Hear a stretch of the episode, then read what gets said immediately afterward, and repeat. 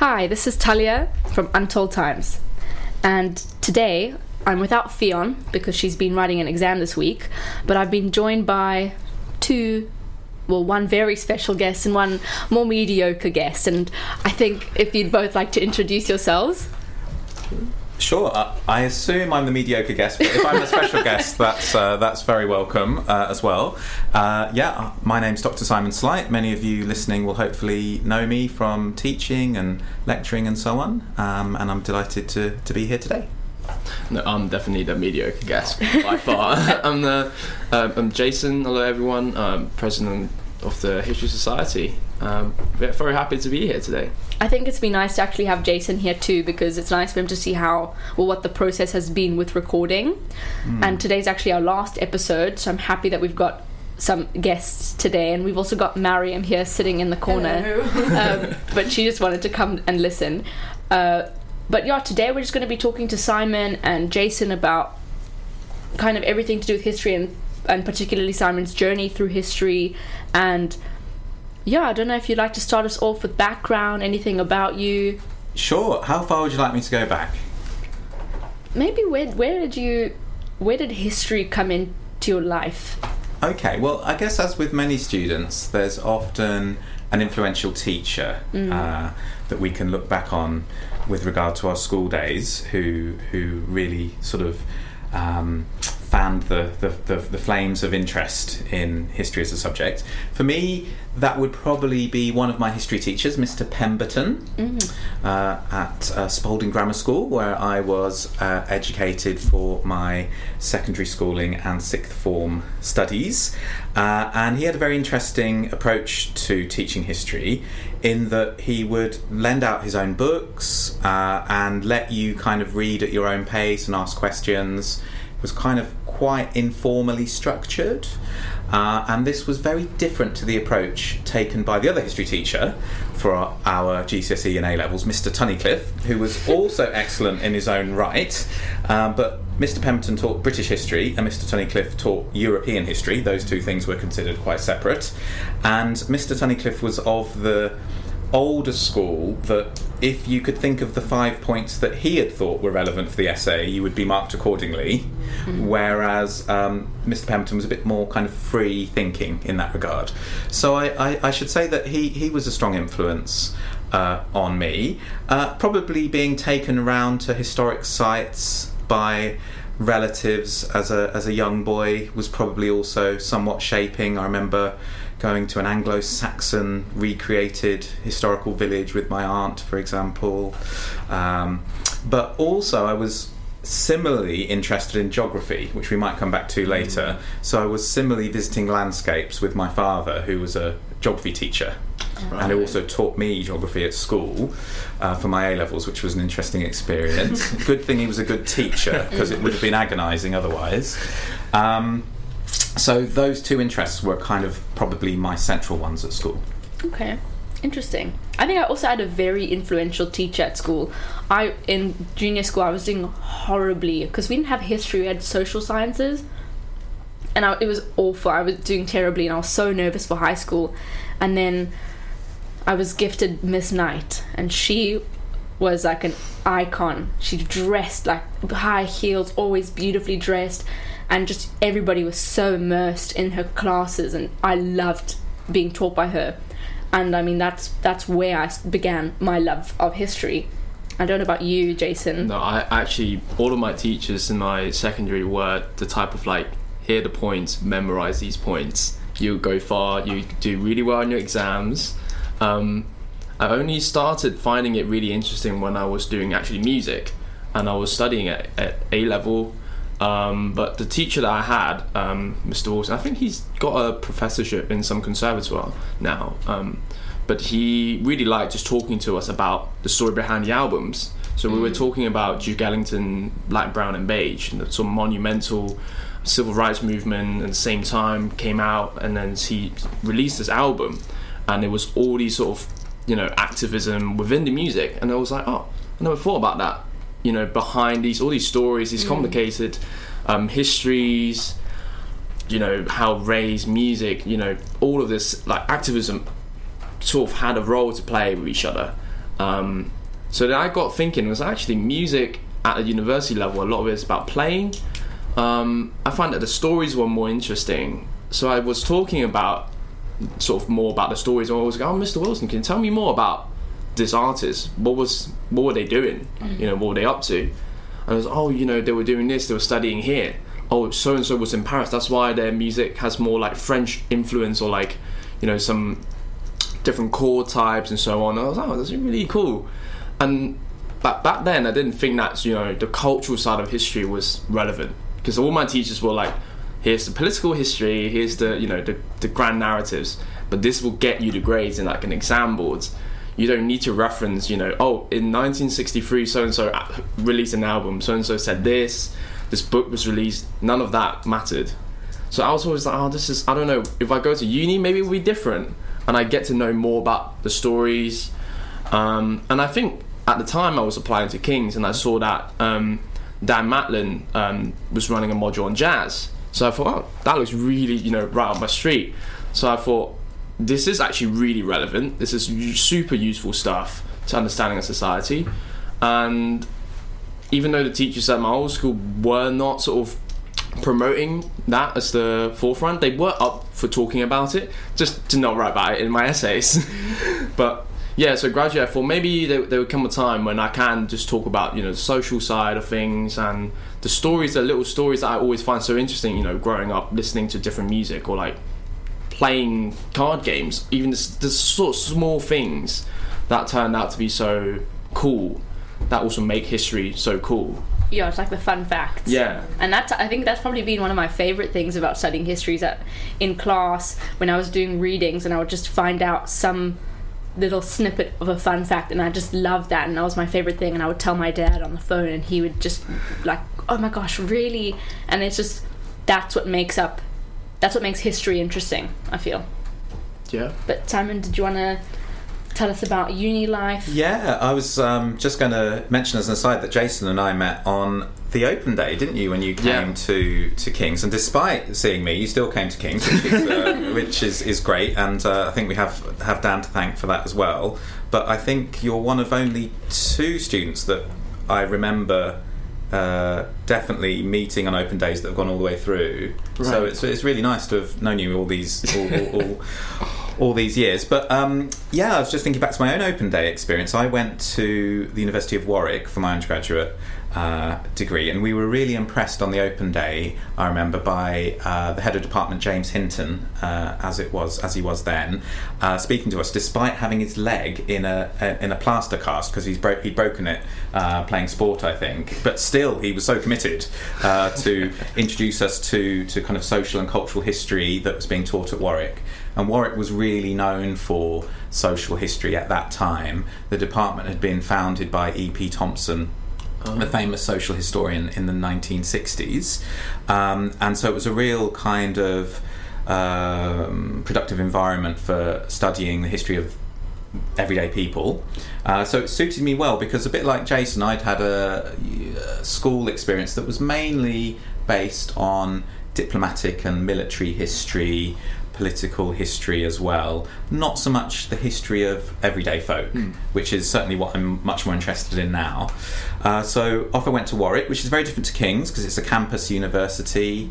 Um, you could literally wake up 15 minutes before your lecture and still make it there on time because the halls of residence were so close. Um, we had some great teachers and tutors there. One of them I remember very well, Henry Cohn, um, now sadly passed away. He uh, taught Germany in the age of the Reformation, which we all misread as the German Reformation, and then were surprised when it was all economic history um, and and so on. But he was a wonderful uh, tutor, and he was also quite strict in in ways that I think can be quite productive. So, for example, there are I think only eight or ten of us in the class, and one person hadn't shown up, and uh, you know he asked the group, you know, where's where's David? And I thought, well, I know where David is because I saw him in the Union Bar last night and he wasn't looking very well.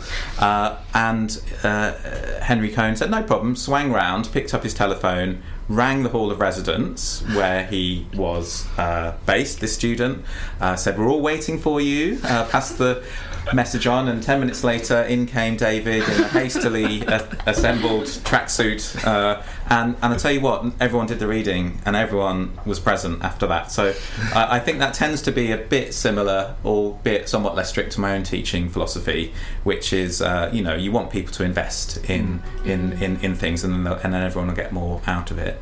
So I was at Warwick from undergraduate. Um, my special subject was also on the history of America. It was called From McCarthy to Elvis: America in the 50s, which was which was really good. Um, and then I had a bit of a gap, uh, did some travelling, went to Australia, which became prominent later on in my research interests uh, in, in that time, and then did a uh, master's degree, but please forgive me when I say where, at UCL up the road. Oh, Um, so I've seen seen both. No uh, judgment, I could be yeah. heading there too. So so I've seen both departments, and that was in modern history. And part of that uh, degree program uh, was a, a research dissertation, and for that, I followed up my interest in Australia, which had grown from backpacking, by heading out to Sydney for a month to research my master's dissertation. Um, and from there, the love of Australia really grew, and I headed off uh, after a bit more time out to earn money and, and travel and so on to Monash University in Melbourne for my PhD. And Monash was quite similar to Warwick in that it had also been established at mid century, also had a strong rep- uh, reputation for social and cultural history, and, and that's where my, my PhD research was conducted. Well, how come you never wanted to live there permanently? How come you came back to, to London? Well, it's a good question. Um, I think family ties were uh, a pull, and also there were many more opportunities for postdoctoral positions in the UK. There was only one real uh, funding outlet of any scale in Australia, the ARC as it's called, whereas here there were many more to apply for. Uh, so some of those factors were. Um, were were in play. Uh, but I do, I am permanently torn now. I do miss Australia a lot, and uh, I'll be going back there to do some research at uh, at Christmas time. Oh, that's exciting. yeah, Amazing. so uh, looking forward to that. That'll be the first time in in three years. Uh, so I'll always have kind of uh, a bit of me there, uh, and it's interesting to research and teach Australia from so far away um, while I'm at King's, and, and I'm also involved, of course, with the Menzies Australia Institute, which is kind of the national centre for Australian studies here at King's, and it's interesting to now work with them, having studied there myself. So it's a nice kind of transition. I'm sure it's going to be lovely in December because it's going to be summer. Yes, that's the time to go. You don't want to swap the, the, the four weeks of English summer for their winter, which is quite cold. Um, so, no, that is definitely the time to go. So, I shall probably go in between semesters. I've never been to Australia before, but I think it's like a lot of people have a lot of people have a fascination with it. But I think coming from South Africa, a lot of people it's almost like similar. So I'm kind of just like, oh, you know, I've got that T-shirt. I don't really like okay, Europe, England, all of that, America, not really Australia. But I think it would still be lovely to go. And I'm, the people are very interesting. Yeah, a lot of South Africans in uh, Australia as well, and um, some of you know, speaking about history, some of the gold rush migrants travelled from places like San, Fran- San Francisco to Australia, then on to South Africa or New Wow. Zealand. Uh, and they kind of had a global tour of uh, gold panning. Mm. Um, so there are lots of interesting historic links as well between between those. Yeah. I find it interesting how the accents are very similar because a a lot of people mistake me for Australian. Ah, it's interesting. Yeah. which I'm like, I don't, like, I kind of hear it, but then Yeah. I, I don't know. you wouldn't say barbecue though, would you? No, I say braai, Right. That's it. Yeah. and they say Barbie. Barbie. Yes. Yeah, so I mean, That's it. like B, Barbie, braai, close. Yeah, indeed, indeed. Uh, I think you know those accents are a legacy of migration patterns historically and intermixing of peoples, aren't they? Uh, but yeah, I'm not surprised that you often get mixed up in, in London for being Australian. Mm. And then how come Kings? Oh, good question. Well, I was very, very fortunate actually because um, so I, so my PhD finished in 2008, and as many people listening to this podcast may know, but others might not, um, the academic job market is very tight and difficult to uh, kind of navigate with success. So often people have a period of unemployment, scratching around for a, a living. A lot of people sadly leave academia because they can't make ends meet pursuing it. Um, and in my case, it was quote unquote only three years between receiving my PhD and having my first permanent job, uh, which seemed like an eternity at the time. But uh, I, I, managed to fill that time with uh, working at UCL Library for a while. I had three different research assistantships. I had a part time postdoc at King's. Um, and it was really the Australian connection that uh, allowed me to get a foot in the door at King's. So when the lectureship was advertised, um, uh, which happened because my predecessor uh, moved back to Australia to take a position up at Australian National University. Uh, I, I, applied, and that I was very fortunate because that was only the second job application for a lectureship that I'd I'd uh, I'd made, and I remember very well the day of the interview and some of the interview questions and you give a job presentation talk for about 20 minutes which i based on my research on young people growing up in, in melbourne and looking ahead to what i might do in the future uh, and then uh, later on, I got the phone call to say that I'd got the position if I was still interested. And oh, yes, I, I, am actually uh, fairly still interested. Thanks very much. Um, I will be taking that, and I've been there ever since. That was in 2011. Um, but I'm really pleased to work at King's. It's just such a great department, really friendly. Um, everyone gets on with everyone else. The students are great. Uh, location is excellent. Um, so you know, I could see myself staying for a very long time at King's. Um, I, I, just think it's really great department. I think it's been it's been really gra- like gratifying experience coming here, and you're being taught by the best of the best that's like a big difference. That was what for like my family because I didn't want to study in South Africa. I, I, just never saw myself studying there. But I was applying to Groningen in the Netherlands, and when I got accepted at King's, my dad was like, "Talia, these are the these people are like the best of the best in their field." So you're not going to be taught by people that don't really care about their job. You're being taught about people that love their subject. That there's so much passion. Yeah. And I was like, you're completely right, and that's just what we what we see. Yeah, and I remember that was one of my answers to a question at my job interview. I think I was asked, "What are the two most important factors for teaching?" You get asked, you'd have no idea what these questions are going to be, and I think I think I said uh, passion as one of the things, and and, and wisdom.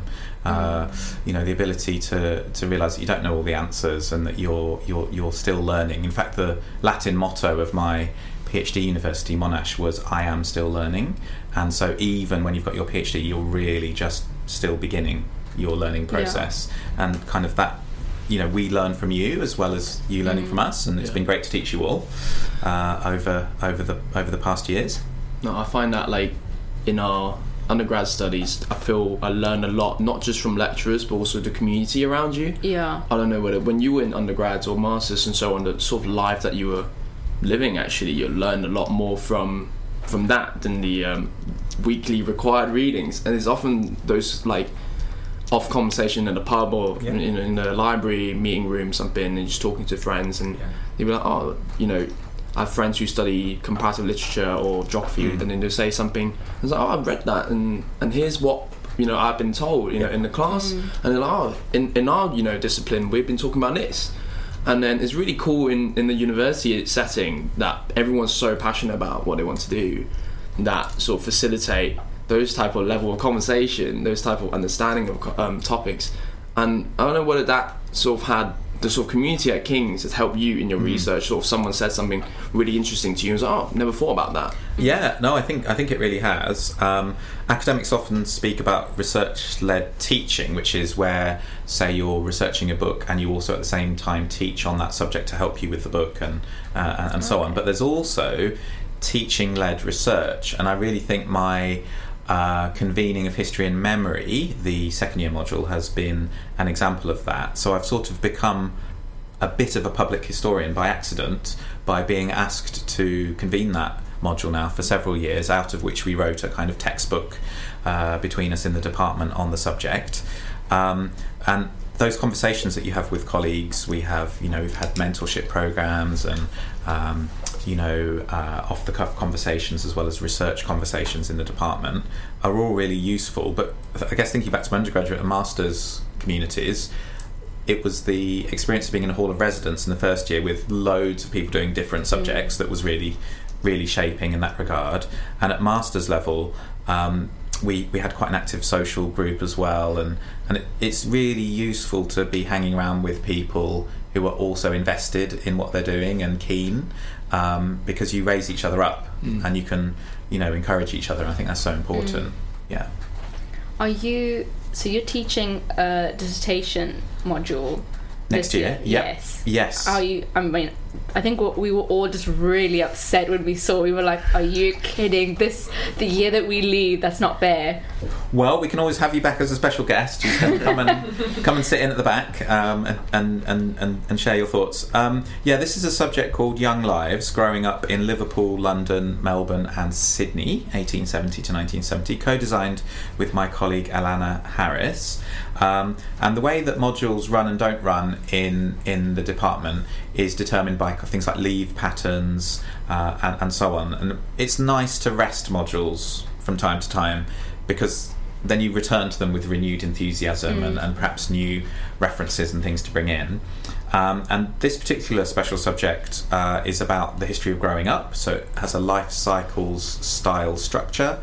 We will meet um, children as, as babies in, in kind of early weeks, and by the time the course finishes, some of them will be into their late teens and uh, early 20s um, and will have experienced courtship and work and schooling and uh, housing conditions and uh, thoughts about encountering difference and religion and so on and so on. Um, and some of the same characters that reappear in different weeks, which is quite nice that um, the students engage with through autobiographical texts and so on. And then, yes, uh, every student on that module will write a dissertation um, based on on the subject, either about one particular city or, or, or in comparison. And some really excellent work has been been produced out of that in the past. People have interviewed family members who remember growing up in the 60s, for instance, or researched comparative play cultures in the 19th century in different cities. We've also had uh, excellent dissertations on the history of Chinese sailors in Liverpool, uh, young young men who are away from home. Uh, and so on and so on. So I'm really looking forward to doing it. There's also a field trip to Liverpool with the students. The dream would be to take students to Melbourne and Sydney as well. And some Australian universities do bring students to Britain. Just need a lot of funding and a Yeah. lot of paperwork to be filled out for that. And uh, uh, alas, the funding isn't isn't quite there at the moment. But maybe one day. But the Liverpool thing sounds very exciting, Yep. and maybe it's during the season. You guys can sneak in for a game. Well, it would be uh, a real hardship to have to go and watch my favourite team uh, play at Anfield. Um, uh, and uh, Talia, you were right um, in a, another conversation where you asked me, "Well, it's interesting. Why have you picked Liverpool?" And it is partly because I wanted to find out more about uh, the city that hosts the team that I uh, am so often watching. So uh, yeah, that that is part of the story. Subjectivity is important in history. I've been once to Liverpool, and it was a very interesting city, and I know a lot of people are studying there. But I think it's just it'll be a, it'll be a lot of fun. It's very different to London. Yeah, But it's going to be really fun to walk around. I think any students that have the opportunity to go must just take it. Yeah, really interesting sectarian history. It's a city with two cathedrals, of course, which is not not that usual. Uh, history of transatlantic connections, um, uh, Chinese presence in the in the city's very long standing, and so on and so on and so on. So lots of kind of pioneering child welfare um, was performed in that city as well. So it is uh, it is a, a, a really interesting case study, I think. It's interesting you sort of use field trips. You know, I haven't really been on much field trips besides, when I take on your modules. Um, but that reminds me of sort of that you were saying earlier in your secondary school when your teacher sort of used more of this, you know, more relaxed way of, hmm. of teaching. And do you, do you see that sort of field trip and more sort of interaction as part of the way you teach as well? It's crucial. I think every module it's a good idea to take students for a field trip early on, and it's actually not that important where you go. I mean, it's obviously useful if it's something to do with the course that you're studying, but really it's so that students can get to know each other hmm. better, and then you always find that all the seminars run much better afterwards because people know each other, people are a bit more confident about saying things and doing small group work and so on. And also, you get to find out more about the students as kind of rounded people than you have time to do in uh, in in kind of normal teaching hours. And I think that's really significant part of teaching well is treating students as individuals who have lives outside uh, from their studies um, and uh, kind of getting to know people. Uh, it's actually really sad when students leave. You'll all be missed um, because you, you get to know people really well, and then um, and then come September, you have to start all over again Mm. uh, with the new first years. But Yeah. that, that that's also good. It keeps you young. It's rejuvenating. Mm. All this energy and and uh, enthusiasm being brought to the table each year. It's really nice. It's very exciting. I mean, um, I was also when when I saw that Daniel Matlin was doing uh, jazz history, I was like, as a dissertation module, I was like, well, that's also going to be quite interesting. Yeah. I mean, if you like social history, I know a lot of people wouldn't find that interesting at all because they prefer Sure. Yeah. other other areas of history, but Yeah. it's still like so fascinating, and I wish I could like do all of them. Well, you could always send an email to him and ask him for the reading list. because the thing is, you can keep reading once you've finished. There's nothing to stop you, um, you know, having a lifelong engagement with history. Members of my family are always annoyingly telling me about history books that they've read that I haven't had time to, and you know, and they assume that I've just read them all because that's what I do. But I. You know, don't have enough time for reading, um, so it's uh, you know uh, I'd, I'd always like to have more time. But I think what's good about the history department at King's is there is genuinely something for everyone if you like intellectual history, we're very strong in that. Medieval history, early modern history, um, urban history is a, is, a, is a theme we have, socio and cultural history, gender history, and so on and so on.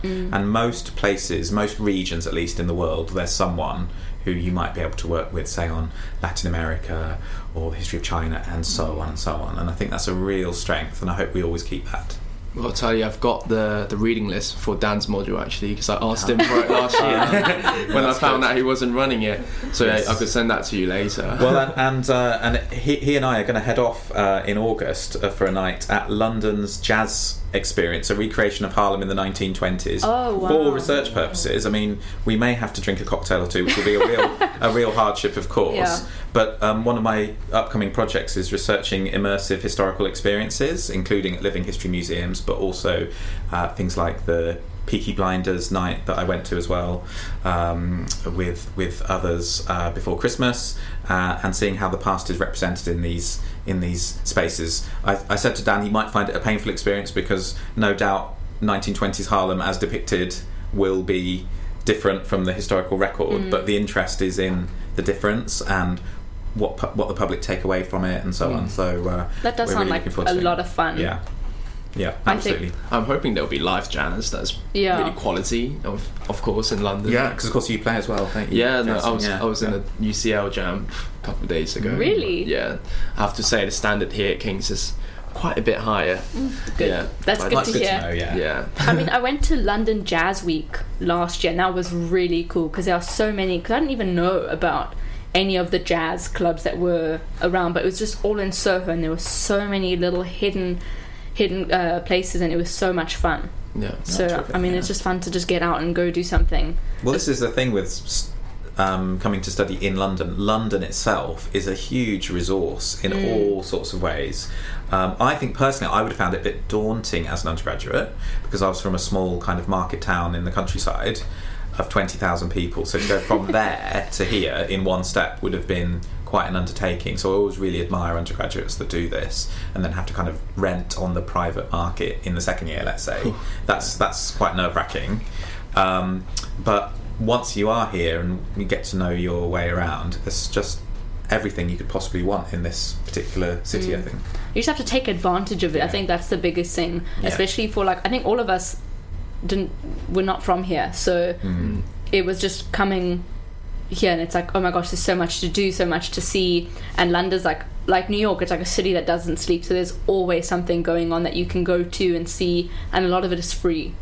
So Mm. just take advantage of that for to anybody listening. Yeah, and also find that if sort of because everyone's kind of new to the city, a lot of times you meet someone they've you know they've never been to London, they've come here for a day trip or two, never really spend that much time, so you end up making a lot of new memories sort of together. w- Associated with the place as well, mm. and it's often like I remember in the first year, even though it was sort of in and out of COVID lockdowns, we still take walks from Elephant and Castle to Westminster when it was completely empty, and you could not imagine how quiet it was. Just no one, no one in Oxford Street. People were going for jogs, doing sprint circuits on like, you know, 10 a.m. in the morning. No one was going to work, and it was like crazy. in London that probably won't be seen ever again. But No. that's something Yeah, that that was fascinating, wasn't it? that's something that I will probably remember for the rest of my life. Being here and seeing that and now it's completely unrecognizable. You can't imagine Yeah. Oxford Street being empty. It's It's, al- impossible. It's always for me like when you watch a film and then it's deserted, and I'm like, how did they manage to do that? Like, at what time do they have to wake up to go and film this where London's quiet? Yeah, 28 Days Later is a good example of that. The Yeah, I think that was. zombie horror film. Yeah. I think I don't remember what the movie was, but I remember seeing something where they they it was walking over over the bridge, one of the bridges, and it was just there was nothing there. And I'm like, how did they film this? They had to film it like at like three in the morning or something, or five, whatever it was, just to try to get the shot. That's Yeah. it. That's it. And walking is such a great way to to see the city and also to learn about history because you know going back to history and memory for those maybe listening to the podcast in the first year um, in in your second year you might well be taking this module and part of it is um, you know going on field trips um, that are self-directed and learning about different sites around the city and there's just absolutely you know there's history absolutely everywhere in this Yeah. particular space and uh, yeah I think it's just great to learn how to look for it and to learn how to analyze it is such a great skill that you know the city as a source is a really wonderful thing I think. A lot of people forget that they live here and so you need to remind yourself to be a tourist yeah. and that you need to see it. Like you live here like oh whatever you know forget about the museums exhibitions whatever just take advantage of it because it's not here forever. Yeah. and like people people flock here to come see what's just the smallest things. And as you said so many free things like uh, you know you can use your King's card to get in for free to the permanent exhibition next door to King's at the Courtauld Mm. um, and a lot of students don't know that and that's got a world-class impressionism uh, collection uh, uh, amongst other things. And you know just go there on your lunch break and just take in some paintings. It's a really great thing to do. It was so beautiful when we went. That was one of my favorite that was one of my favorite things and i loved it when we went because i didn't even know yeah yeah absolutely the, it's the frustrating of like you'd go and do something but you didn't even know that it was available. So I'm just happy that I managed to do things, especially as a student, where it's free. Yeah. That's it. It's so important to join clubs and societies when you're a student. Mm. We we want everyone to do well academically, but we want you to do things like you've you've been doing. And just as an aside, well done on running the History Society this past year because I think it has been the best it's ever been in, in my time. oh, okay. Uh, Get so, in. So well done, everyone. Thanks, It- You've had such a Well done, such a uh, excellent suite of activities and and things that you've been doing. Um, but you know, doing things like that, or student radio, or or debating societies and sport and so on, is so important and, and a release from your studies. Um, when, when I was at Warwick, I was in a few societies, but the most memorable was probably the skydiving society what? um, which involved going out to fields in Nottinghamshire early on Sunday mornings and hoping that the weather was going to be right and uh, learning how to solo skydive was pretty pretty fun and Oh a my big release from worrying about essays.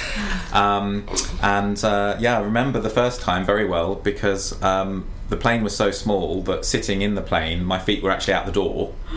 Um, and the guy next to me said, uh, "Is this your is this your first time jumping?" And I said, "Yeah, it will be." I said, "How about you?" And he said, "It's my first time in a plane." so, so things in perspective. So, so his first trip, he took off and then made his own way back um, by jumping out. Um, so yeah, I think you know taking uh, it's just the sort of thing you probably wouldn't do otherwise, Yeah. um, unless you're on a backpacking year or something. Um, and uh, yeah, I played football and um, yeah, they were generally kind of physical type activities um, rather than intellectual ones in my case because I wanted a break from Mm, yeah, studies. Uh, but uh, you know, so many things you can do. yeah. I mean, Tyler, you're in the football team, right? The Yeah, the GKT. Shout out GKT Woo. football team. Who Just- won the league? This Yeah, we year? won the league, which Congrats. was Congratulations. very happy about that. Yeah. But yeah, I mean, I might join the alumni team, Mm. but my flatmate, she's still a second year, so she's going into third year and she's still on the team. So I'm definitely going to go to matches. Maybe if they need a sub, I'll stand on the side. Nobody will know. Nobody will know. Super sub comes on. Yeah, Mariam did hockey. so it's just fun. Ah, Like it's a it's a good way to meet other people. Like if I didn't play football, I wouldn't have met any of the people. Because not like I don't think any of them studied history except for the one girl who does history and Spanish, and I never shared a class with her. Yeah. So Yeah. it's just like It's really important to meet people from outside your subject Yeah. area as well as those within Mm. it. I think that's really, uh, really healthy to do that. Actually, yeah. it's nice to reflect on everything now. I mean, we're done. Yeah. We've handed in our dissertation. We've done our exams, and now we await the results, which is a bit Yes. daunting. But It was I- it was like a weird experience because we had the same Talia and I had the same last exam, and then we were done in the Mariam as well. In the exam, well, we did it in the library, and then afterwards it was just that sort of weird. It wasn't quite relief, but not knowing what to do next yeah, was the biggest sort of. Sort of, I was saying it to my friends like the post degree blues. Yeah, you sort do, of yes. not knowing what Yeah, to do, yeah. waking up, Yeah. it's like, well, I haven't, I haven't got any readings. Hmm. I've There's got no nothing to do. deadlines. I'm waiting for like two, three months until Yeah. you know I'd have taken on jobs or masters. But what what now? yeah, so yeah, no, I thought I thought you know it's just time to go go back to the reading list I'd write, written down throughout the the whole degree when I didn't have the time to read or places I wanted to see before that I didn't get to. But there's definitely I I miss that every day coming in to see everyone mm-hmm. and just know that there was always someone going to be in the history department. There's going to be someone just walking around in Strand yeah, knowing someone be doing something, I'll just be like, hey, what are you doing?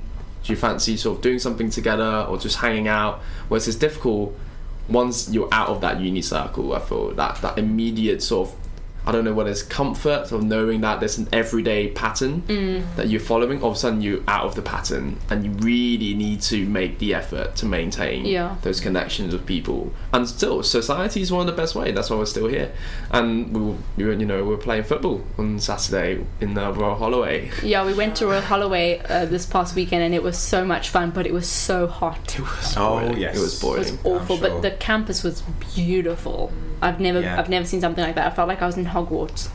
That is a nice campus, that one. Yeah. yeah, yeah. I've been there to examine a, a, a PhD, and it has an interesting history, that uh, college as well. Um, and uh, yeah, no, it's great to go and go and see. And of course, part of being in London is the intercollegiate system. So sometimes I've taught Royal Holloway st- uh, students who come onto the Australia course or whatever it might be, and uh, and vice versa. Our King students have gone to UCL and Queen Mary and so on to take options. And that's another good reason for being at one of the London universities. I think. Are you going to be uh, doing any PhDs this year? Um, in terms of supervising or Yeah. examining? Uh, both. Ah, both. So I've at, well, I've actually examined three uh, so far this year.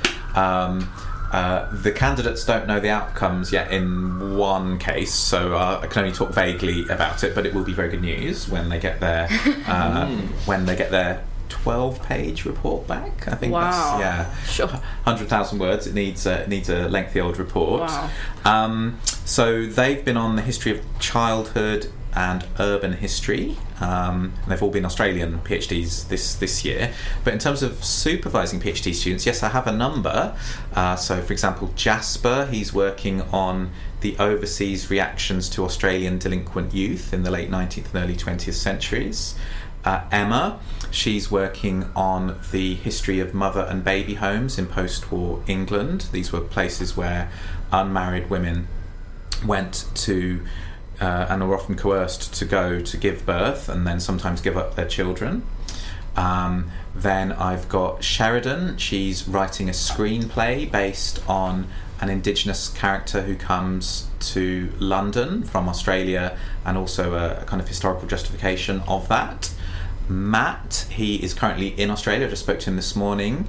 Uh, he's researching Indigenous mobilities, so how Indigenous people moved around the reserve system in Australia and contested it.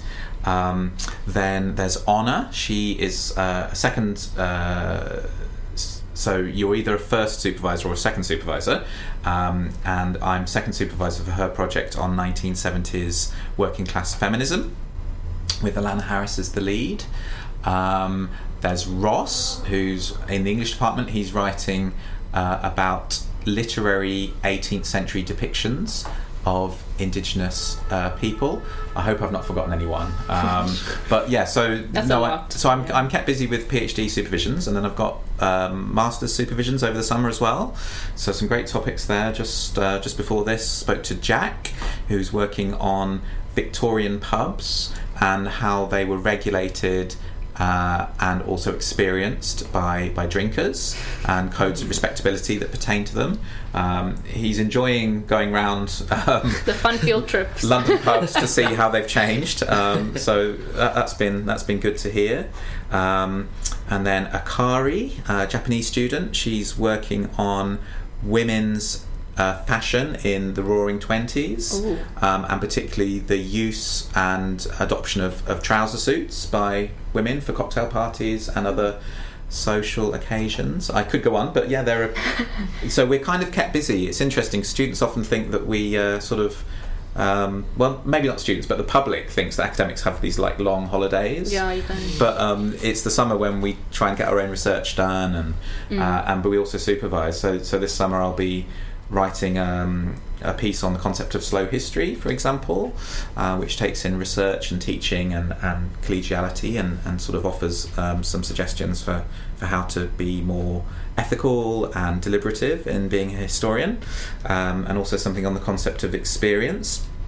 And then come the Christmas period, I'll be researching children's oral histories in Australia. So nice to have lots of different projects on the Mm. go at the same time. And, and by then, of course, I'll have a whole batch of new students, hopefully enjoying their modules next year. I just have That's a really question. impressive. Um, can you hear me? Al? Yeah. Um, I just wanted to ask, what do you? How do you decide what you want to research? Oh, that's a great question. Um, it's sometimes a process of serendipity. So, um, either people suggesting collaborations or things that really intrigue me as a scholar. Um, and so, following one's own interests to an extent, um, the areas I work in are generally kind of urban history, history of childhood and youth, Australian history, and history and memory. So they often pertain to one or more of those areas, the things that I research. But what's so great about being an academic is you're not being asked, say, to write what might be quite a dull business report on something. You are writing about something you're really genuinely interested in. Um, and there is some forms of pressure about how quickly to do it, but on the other hand, you're also encouraged to make it as good as you possibly can. So, um, things that might intrigue me, uh, that I say read about and think, oh, I'd like to know more about that. That can be one way into things, or also perhaps coming across a whole body of sources that hasn't really been been used or used in this particular way before. That can be another uh, productive way into a particular subject. But but chance is a big part of it as well. Um, allowing you know yourself to have an open mind and, and see what comes to you. I feel like similar to when we did our dissertations. Like Mm. I've I was sort of in second year going to third years, didn't know what I was going to write mine about, and then just chance had it that I was going home or, or was planning to go home. I was thought, oh, it will make it really different to everyone else if I can use some sources from Hong Kong. Mm. So then I was initially going to write about civil like civil rights in America, um, or s- some other things that weren't based in Hong Kong or East Asia or anything to do with China. And then I thought, well, I can use my language skills and all of this. Mm. That might, you know, give me a good grade, but also be really interesting to me to write about. And I don't know whether that would, you know, lead on to more things in the sort of masters or so on. But I think it was, like you were saying, it's just a chance that I was talking to this about my mum and dad, and then was wasn't talking about my degree specifically, but was just because we were moving houses, and then my mum was just talking about her experience. It was like, oh, I love this place here because I used to grow up here, and this is the place I remember my great grandma. So she had a farm over there, and then she was pointing out these places. All I see is like a sports field now because I'd never been there in that time in sort of the seventies and late 80s into that sort of period. And then I was just like I don't get this. But I wanted to get it because it was my mum it was so you know important to her. Mm. And so I wanted to do some research and I thought well sometimes I feel like a lot of people like to go to archives for their research but I thought no archive is going to give me this answer so I need to talk to my mum I need to talk to my mum talk to my family so it was a way for me to connect with my family being you know, being away in London for, for three years because of COVID, didn't get to go home. And so the history project, in a way, was more like a family project. Yeah. And it was also like a personal project, almost like for me to reconnect with my own family history, the, the history of Hong Kong, the people that I sort of feel like are families in the wider sense as well, the wider communities. Um, I think that's that's what's so fascinating about history. That, like you were saying, it's different to like a dull business report. Like it wouldn't really make me feel as you know excited if I was to write about how much revenue was being created from sort of the regeneration of that area since when my great grandma lived there. That doesn't really fascinate me. That's really boring and dry. but how has that place changed and then changed the people's relation with it and how do they remember it? Now Yeah. that is way more cool to me. Yeah. So I feel like, and and you know, the department being so open minded to say, yeah, no, this is really cool. You should do this, rather than if like going back to my secondary school days saying, this is not proper history. Air quotes. This is not proper. What is that going to do with you know China's role in the international politics scene or you know historical role? Has that got anything to do with Maoism? Got anything to do with cultural revolution? It's like, well, vaguely, but that's not the most important thing. And but uh, going back to the whole project, it had quite a role to do with it, but not so obvious at first. So it's interesting how like looking at things that on the surface level didn't had much relationship to do with like see bigger questions, bigger topics, at the end lead me back to a more specific and different answer into this sort of big spectrum sort of on, you know, historicity and all these bigger questions about, you know, agency um, and like colonialism and decolonization and history. And it's so interesting how that all came from just a conversation with my mum Yeah. and how organic that felt and how you know history allowed me to do these things and didn't have to feel like I was asking the inappropriate question. Yeah. It's interesting now that we we sometimes forget about how our parents experience history. Like my dad experienced apartheid. He was in the frontline states in Angola and Namibia as a soldier, and it's like he's been through a war. He had to he had to go, otherwise he would have gone to prison. And but then we also have experienced history. Like we've experienced COVID. People are going to be studying us, and it's like we've lived through it. Okay, the perspective of the students, the youth. How did the youth feel about it? You know, mm. Mariam and I, we were at home. We didn't come. We didn't experience a first year. So, and then you experienced, yeah, you Jason, you experienced mm-hmm. it here, but it was deserted. Yeah. So that sometimes that we forget that we are living through history and that our family has been a part of it too. Yeah, and I think undoubtedly, like our own experience informed the way we write too. Mm. Sort of that mm. those COVID times has definitely made. I don't know about everyone else, but f- say for myself, more. I don't know, paid more attention to little things because I had so much time. I was just in the flat all day. Yeah. I could always pay attention to the way people moved around the city, the people who had had to go around because I was just in, in my flat. I was looking out the window the whole time. so I was paying attention to, oh, what time did people wake up? When did the streets start becoming busy? Where were the busier mm. corners? And those were then later, later become really important skills in doing research and field works, seeing what type of things were interesting to me, what type of people were doing certain things. Yeah. Those were interesting things that I don't know would I have had the chance if I just gone into, you know, freshers you know, doing what freshers normally do, which is going out a lot, Yeah. partying. But instead, I had that really calm first year to really get settled into London, and I think Yeah. that was quite special. Mm. I don't know what other people have that chance now because everything is going on and like, you know, everything is so crazy all the time, mm. and you don't really get the time to really sit down and just take everything in for that for that mm. moment. So I feel like yeah, everything changes the way we see things too. Yeah. Yeah. Well, I think we've got to wrap up. But Simon, do you have any final thoughts? Anything you'd like to say? No, well, um, just to wish everyone listening to this uh, a happy summer. Uh, and if you're back with us next year in the history department at King's, we look forward to seeing you. And if if you're um, leaving us this year, do keep in touch through our alumni network, and we, we have events. You're always welcome to come.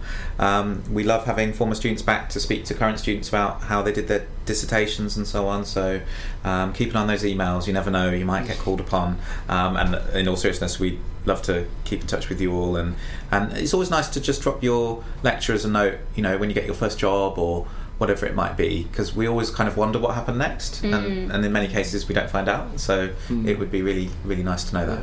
Would you like to promote your new book as well? Oh, thank you, Jason. Well, um, yeah, I can, and it's great because it's free to read as well. So this is um, a cultural history of youth in the modern age, which was published by Bloomsbury, uh, both in hard copy and online, and is about the period from 1920 to 2020. So it takes in just towards the end things like uh, the climate crisis and uh, and the COVID pandemic. um, and is a kind of global history of young people and the category of youth as well. Um, and thanks to a government grant that we got uh, from the Canadian government, in fact, uh, it's it's free to download as a PDF, and we've had over a thousand downloads so far, which is great. Um, and uh, yeah, that, that's that's out and available for anyone who might be interested. Okay, that's very exciting. All the best. I'm, I might make my dad read that and m- myself too. Excellent. Otherwise, thanks for today. Thanks to our special guests. And for any of the listeners, this is going to be the last podcast for the year. So the next time you see a podcast from King's History Society, that's going to be with the new coordinators. And good luck to them. All the best. But yeah, thank you so much for joining us this year. It's been a beautiful journey and I've enjoyed it every second and I'm sure Fionn wishes that she could be here to to say that she's also very grateful for the opportunity that we've had. So thank you so much guys and chat soon.